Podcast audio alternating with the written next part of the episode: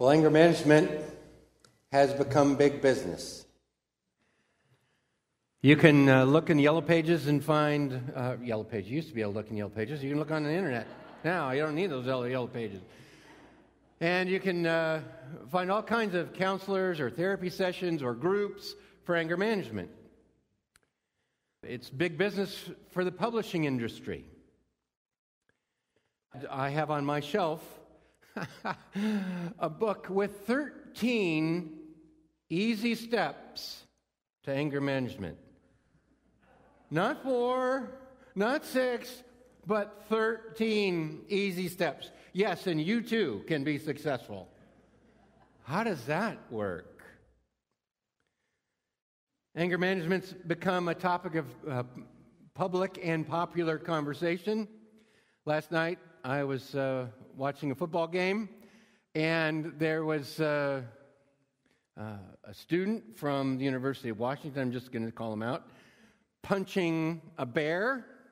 And the commentator began to talk about how anger management therapy is important for people of all ages. We watched a TV show last week where the, the best a therapist could do in anger management uh, class was to get someone to play a yo-yo, and that was going to be their anger management. I mean, anger management is not only big business; it's become entertainment. 2003, uh, Jack Nicholson and Adam Sandler uh, were starred in a movie called Anger Management, which I probably don't recommend. But we entertain ourselves with the fact that we really can't deal with our anger, don't we? Anger management has not only become entertainment, it's become a joke. There was a husband who asked his wife, he said, When I get mad at you, you never fight back. How do you control your anger? Wife said, I clean the toilet. the husband said, Well, how does that help?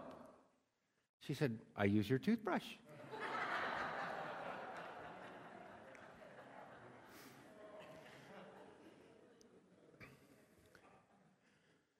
Well, I suppose I need not tell you that anger management is really no joke to Jesus. It's one of those central life experiences that all of us know. I mean, we laugh because we know, right? We know what it's like to be angry. We know what it's like for somebody else to be angry with us. And it's one of those central life experiences that displays what is going on in your heart. It, anger gives you optics into your heart and the operation of your soul. And then it should be no surprise if anger kind of opens up the window so you can see what's going on in your heart. It should not be a surprise that Jesus is interested in your heart. And so he talks about anger. And I want to invite you to take a look at his signature sermon, the Sermon on the Mount, and turn in your Bibles, if you haven't already, to Matthew chapter 5. Matthew chapter 5 is what we call the Sermon on the Mount, and you might just think of it as the signature sermon that Jesus probably gave over and over and is recorded for us here in Matthew 5. And when you turn there and when we read, it'll be clear that Jesus' interest is not merely in preventing murder, but it's in changing hearts and reconciling people to one another. So let's begin reading. I'm going to be reading in verse 20. It says, For I tell you, unless your righteousness exceeds that of the scribes and Pharisees, you'll never enter the kingdom of heaven. You have heard that it was said, to those of old, You shall not murder, and whoever murders will be liable to judgment. But I say to you that everyone who is angry with his brother will be liable to judgment. But I say to you that er, whoever insults his brother will be liable to the council.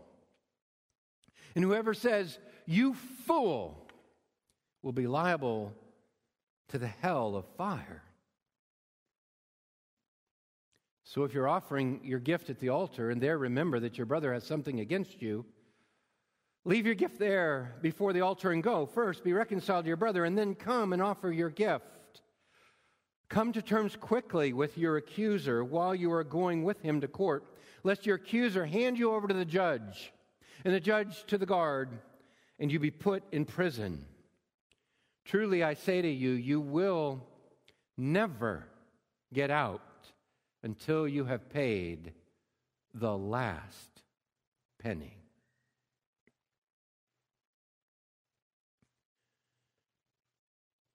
So Jesus takes what they have heard at least one step farther, if not a mile farther,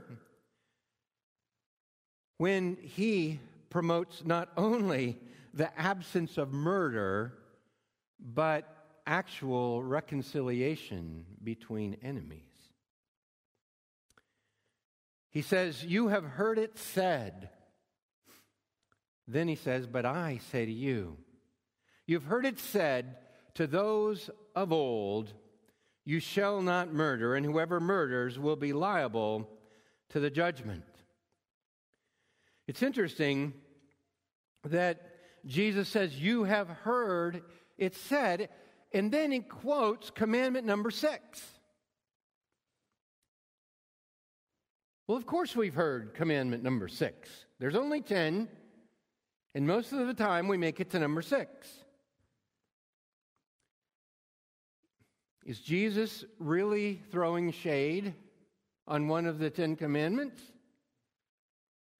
I don't think that his problem is so much commandment number six as it is the second half of what they've heard. You have heard it said, You shall not murder. If, you, if you're familiar, of course, with the Ten Commandments, you recognize that there's a period there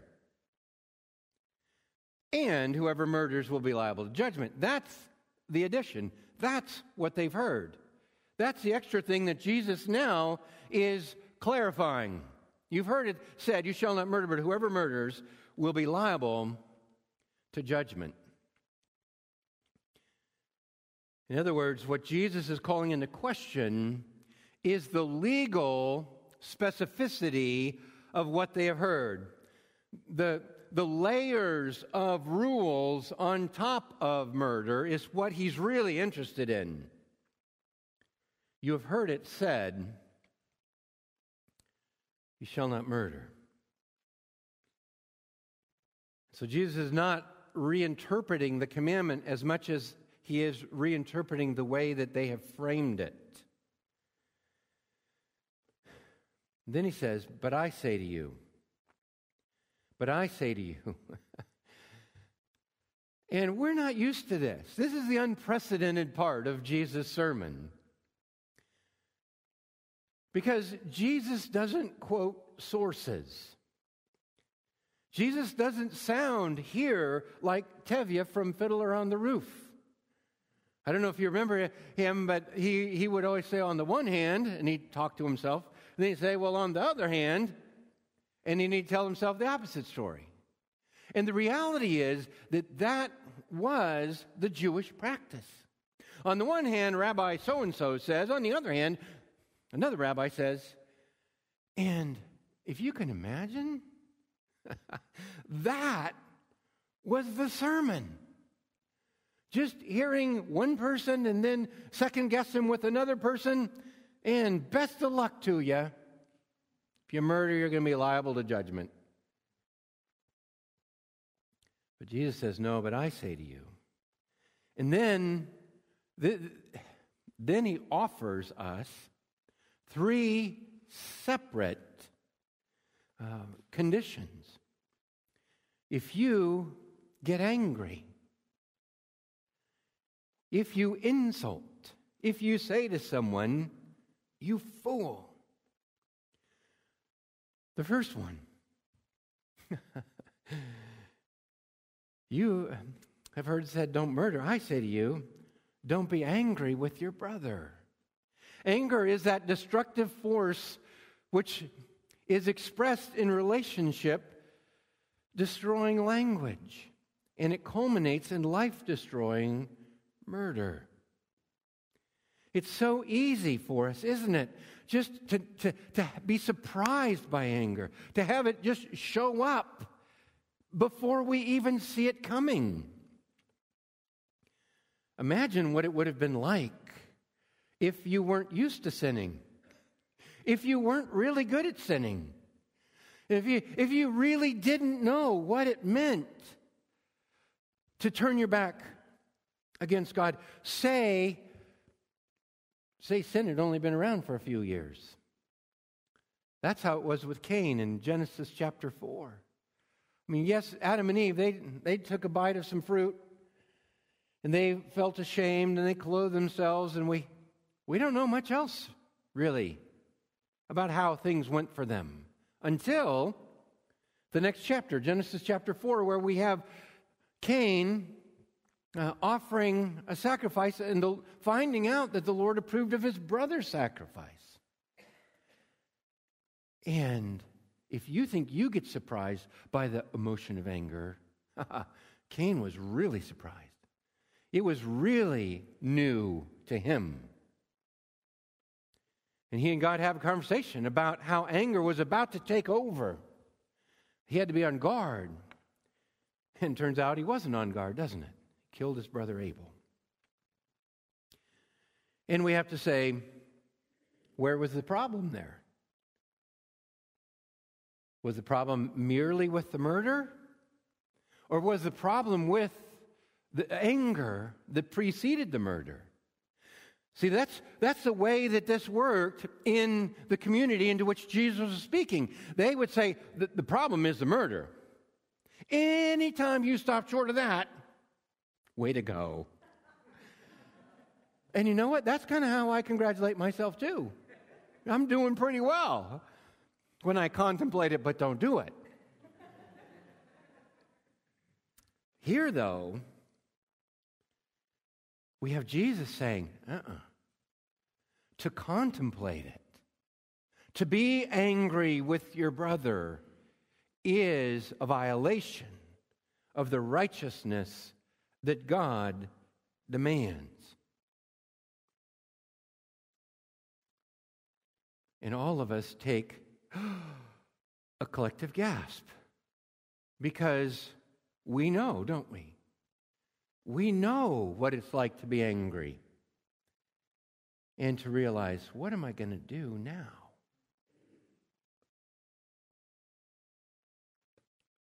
Jesus' brother James, he, tells us this. We know this. In James chapter 1, he says, Know this, my beloved brothers, let every person be quick to hear, slow to speak, slow to become angry. And then what? For the anger of man does not produce the righteousness of God. Of course, Jesus would go there. Because Jesus is going to have a kingdom that is righteous. Jesus is going to invite people to hunger and thirst for righteousness. If they're hungering and thirsting for righteousness, anger's not going to fit. And so, in a kingdom where everything is right, anger is wrong. And so Jesus addresses this anger because it does not produce the righteousness of God. And Jesus has just said, I started out reading it, it wasn't on the screen. Jesus has just said, I tell you, unless your righteousness exceeds that of the scribes and Pharisees, you'll never get into the kingdom of heaven. And now I have anger not producing that righteousness. And of course, we're going to have to address it. Of course, a heart that harbors anger is an issue. Then Jesus says, Whoever insults his brother is guilty of the council. Whoever insults his brother Whoever loves sarcasm, pointing out where their brother or sister or husband or wife has failed. It's interesting that the ESV translates this insult because it's really a lot like uh, the next uh, the next situation where it says "you fool," because this is just raka. He, Jesus, Jesus says, "Whoever calls his brother raka." Now, guess what? Good news for you, right? You've never done that. There are ways around it. See, I'm a good Pharisee. I know how to get around the law. But essentially, what Jesus has done is he said it in Aramaic so that people hear it and say, oh, yeah, I've insulted my brother. And then he turns around and he says it um, in Greek, you moron. He says it in two separate languages so that no one misses the, prob- the problem. The problem is this I have in my heart something that doesn't like the people who are close to me. That is a sobering thing, isn't it? you fool. Now it's funny because the, the first several of these that we see, Jesus said, if you're angry with your brother, if you insult your brother, if you call your brother a fool, And he knows that the people who are hardest to love are the people who are closest. The people who hurt us the most deeply are the people who are closest. And so Jesus said, Yes, you're going to be guilty of judgment. You're going to be guilty of the council. You're going to be guilty of the very fires of hell.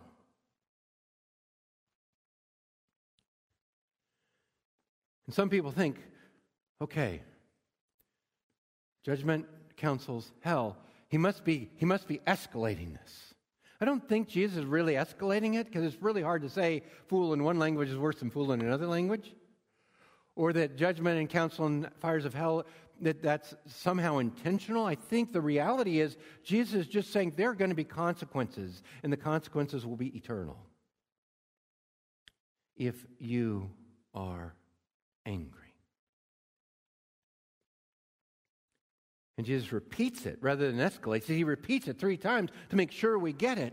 That yes, this is not something that you can ignore. It's one thing to say, yes, you can't ignore it for the good of your marriage, or you can't ignore it for the good of your friends or your family or your neighbors.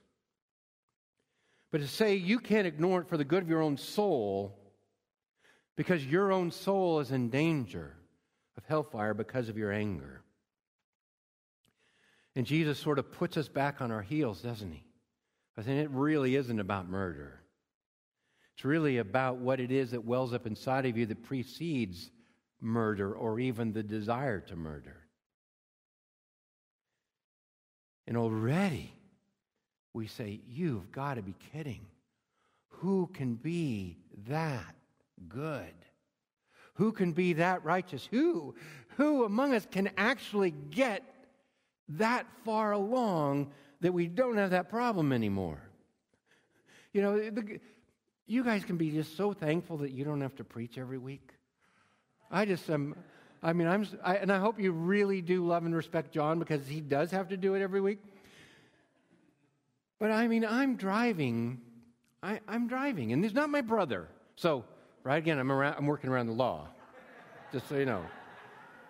But I'm driving. And the guy doesn't use his blinkers. And what does the text say here? Just a second. you fool. I didn't exactly use those words, but I suggested that blinkers are a good thing.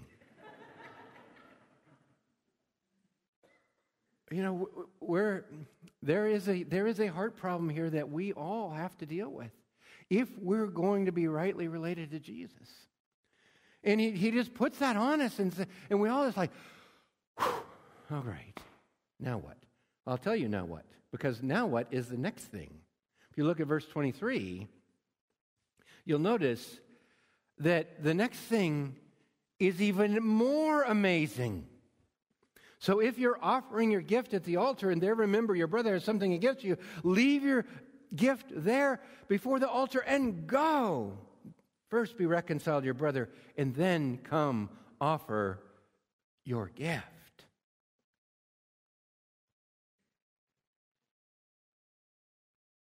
Now, I had to ask the question why do these two verses go together? What is it that ties don't be angry to leave your gift at the altar? And the reality is, and this is amazing, because we're already feel like we're gut punched here at the pro- prohibition against anger when Jesus said it isn't really even about being angry, it's about being reconciled. I'm not after the, I mean, Jesus didn't give the Sermon on the Mount so people wouldn't murder each other. That had already been said. He didn't give the Sermon on the Mount so people wouldn't be angry with each other either. What Jesus is after, he is after people being reconciled to each other. So it isn't just get rid of all those minuses, it's instead here, be reconciled. Recognize that this other person is of value to your Father. And be reconciled. In fact, it, there's so much value that Jesus makes it a priority. Not only should you not be aggravated and angry and insulting, but he makes it such an such a priority to be reconciled to your brother that, that it's more important than coming to church. It's more important than giving your, your tithes and offerings, than your gifts. Leave it. Go get your soul squared away with the person who's close to you that you have conflict with.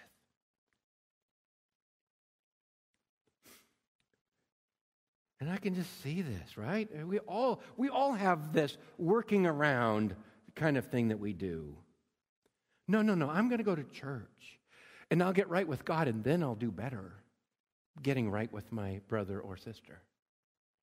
Right? I'll do better then if I go to church than I will if I actually do what Jesus says first. And we just, we, we just are looking for workarounds because then what are you going to do? Then you're going to go have dinner. And then you're going to watch a game or take a nap. And you may or may not ever get around to reconciling with your brother. And it's staggering, especially if you were in the audience. I mean, and this is trying, the thing I'm trying to do, and I encourage you to do it as you read the, uh, the Sermon on the Mount, is I'm trying to think about what it would be like if I was a, a, a First Testament Jew there, and the only messages I heard were these rabbis saying, this person says this, and this person says this, good luck. Or if all I saw about religion were Pharisees parading it around in the streets, praying and giving alms and making sure everyone noticed. If that was a context that I had, and, and I, it was all I could do to muster a sacrifice for the, the, the feast, maybe annually, like I have one little sheep I can spare. And Jesus said, You know what? I don't even want that. I want you to go be reconciled. I mean, that would just this is hard enough for me. But if, if that were the case, I think it'd even be even harder.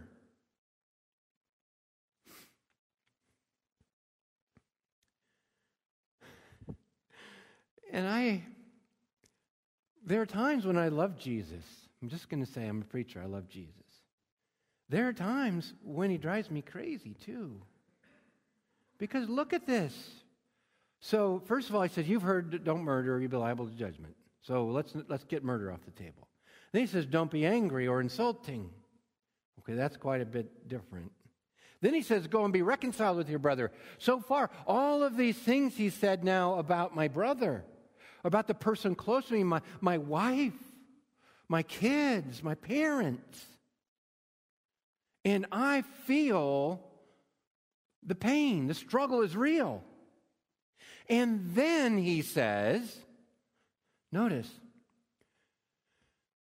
come to terms quickly with your adversary or with your accuser.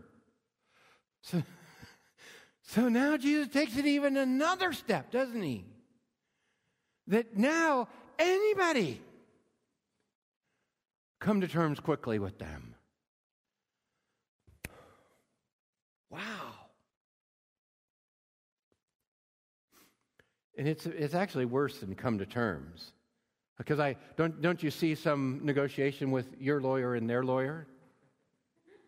When he says it that way? This a, if, you were to, if you were to look at the Greek word that says come to terms quickly, it's a compound word. The first word is good, and the second word is think. You are to think well of your adversary. Go that far that you're thinking happy thoughts about the person who is suing you. Some of you maybe have been sued, and you know that's not how that works. That's how it works in the kingdom.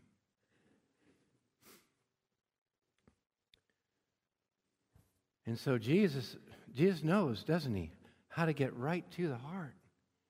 To make us come to a place where we all have to just hold both hands up and say, I surrender, don't shoot.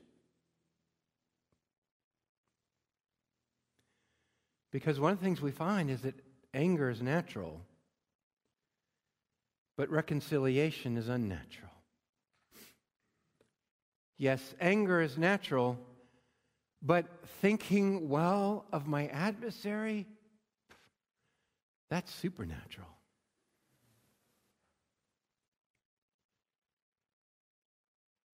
And again, if you're like me, you're, you're thinking, there's got to be a workaround here somewhere. That this surely isn't one of those things that Jesus is that serious about.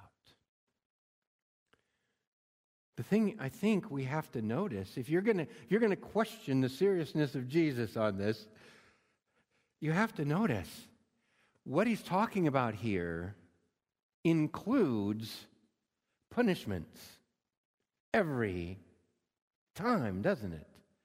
So go and think well of your adversary while you're on the way to court before you get there so that the, the uh, clerk doesn't get, throw you, doesn't turn you over to the jailer and jailer throw you in, in the jail and you don't get out until the very last penny is paid.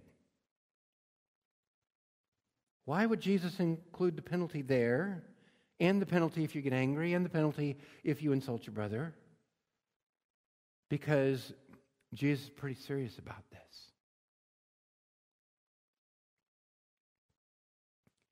And again, I just have to clear my throat and say, what am I going to do? And see, that's, I think, exactly where Jesus wants you to get to.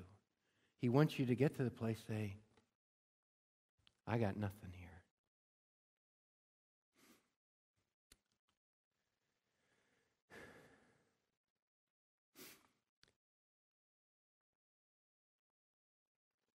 And so I suppose if I was a rabbi, I'd just say, You're all good to go, you're dismissed. but what if? What if Jesus was serious about a kingdom where life was like this. Think about that. Where not only did you not have to sue people or they not sue you, but where even your enemies thought well of you and you thought well of them. Where the people close to you never insulted you. Where you were never provoked to anger with other people. Wouldn't that be an amazing way to live? I, I just have to tell you, that's what Jesus is doing. He's creating a kingdom where life is like that. I mean, I've, I've already admitted it's so foreign to me. And I imagine it's foreign to you too. And that's what Jesus is doing. He's inviting you into a, a different kind of life, a life that is distinct from the kind of life that you have known. Kind of life that has a sweetness about it so that everyone recognizes that Jesus is at the center of that life. That's what Jesus is doing. Because when he invites you into his kingdom, that's what this sermon is doing, by the way. I'm not just assuming that. This sermon is inviting you into the kingdom. Blessed are the poor in spirit, for theirs is the kingdom of heaven. There is this invitation to belong to Jesus. And there is, and when you belong to Jesus and Jesus reigns, I just want to tell you this. Jesus is stronger than anger. You're not, I'm not, but Jesus is. In submitting to Jesus and following Jesus is the pathway to freedom from anger. Because Jesus did not come, right, to abolish the law, but to fulfill it. The fulfilled law is made perfect in Jesus. He has fulfilled it. He has lived it so perfectly that he wasn't angry with his brother, that he didn't insult the other driver for not using the blinker on his camel.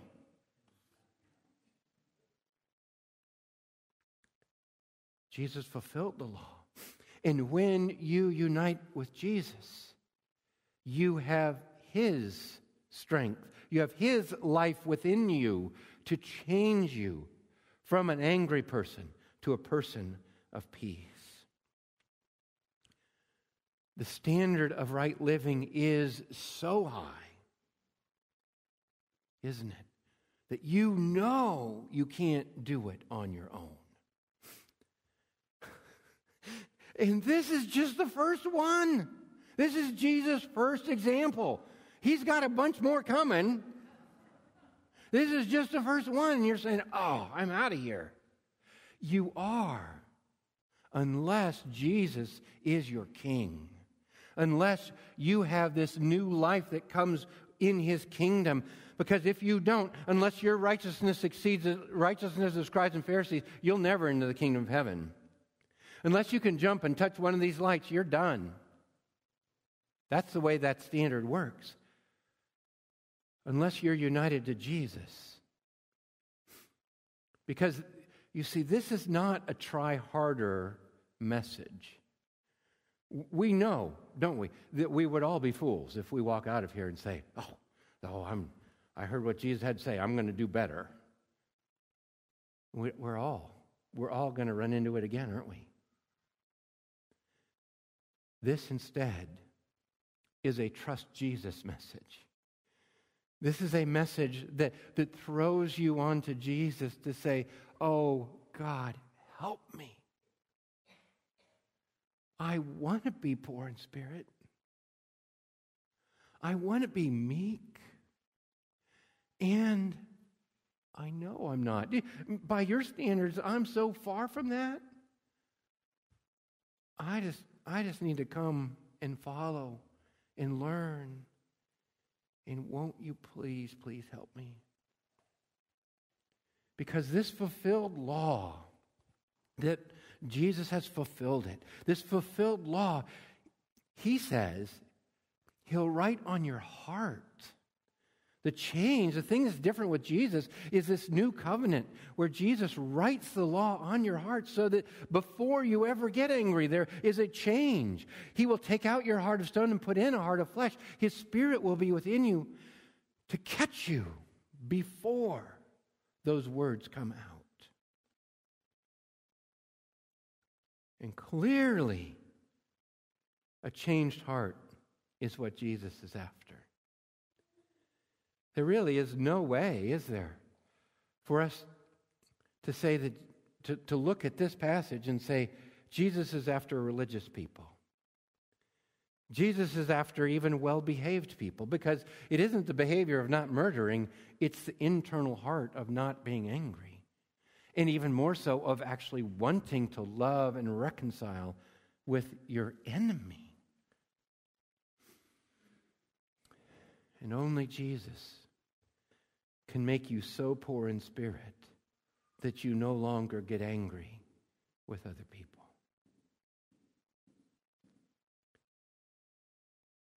And so I just, I just want to extend Jesus' invitation to you to live in his kingdom with him as your king, where he calls the shots and you follow, you follow as close as you can by faith where you live in this kingdom. And in this kingdom, the glorious thing about this kingdom is that it isn't just that everyone is not murdered, but it's everyone is free from anger. Everyone is free from insult. Everyone desires to be reconciled. And of course, we're not there yet. We are in process now for that one glorious not yet day when Jesus reigns unrivaled in the world and in our hearts. And it'll be like this. And it can be your life as well if you follow Jesus. And so I invite you, like I believe Jesus is inviting you to follow him as your king, to let him call your shots, to let him write his law in your heart as he fulfills it, and let him free you from yourself. Let's pray. Oh, Heavenly Father, if ever if ever there was a time where we needed you, it's now. If ever there was a subject that points out how much we need you, it's this subject. Father, would you help us? I'm sure there are husbands that need to reconcile with wives and wives that need to reconcile with hus- husbands and parents that need to reconcile with their kids and vice versa. Father, we just need your help. Would you, would you cause our hearts to change and to desire exactly what you desire? And then, when we enter the real world, to behave as those with new hearts. Father, we love you and we need you. And we ask for your help in the name of Jesus.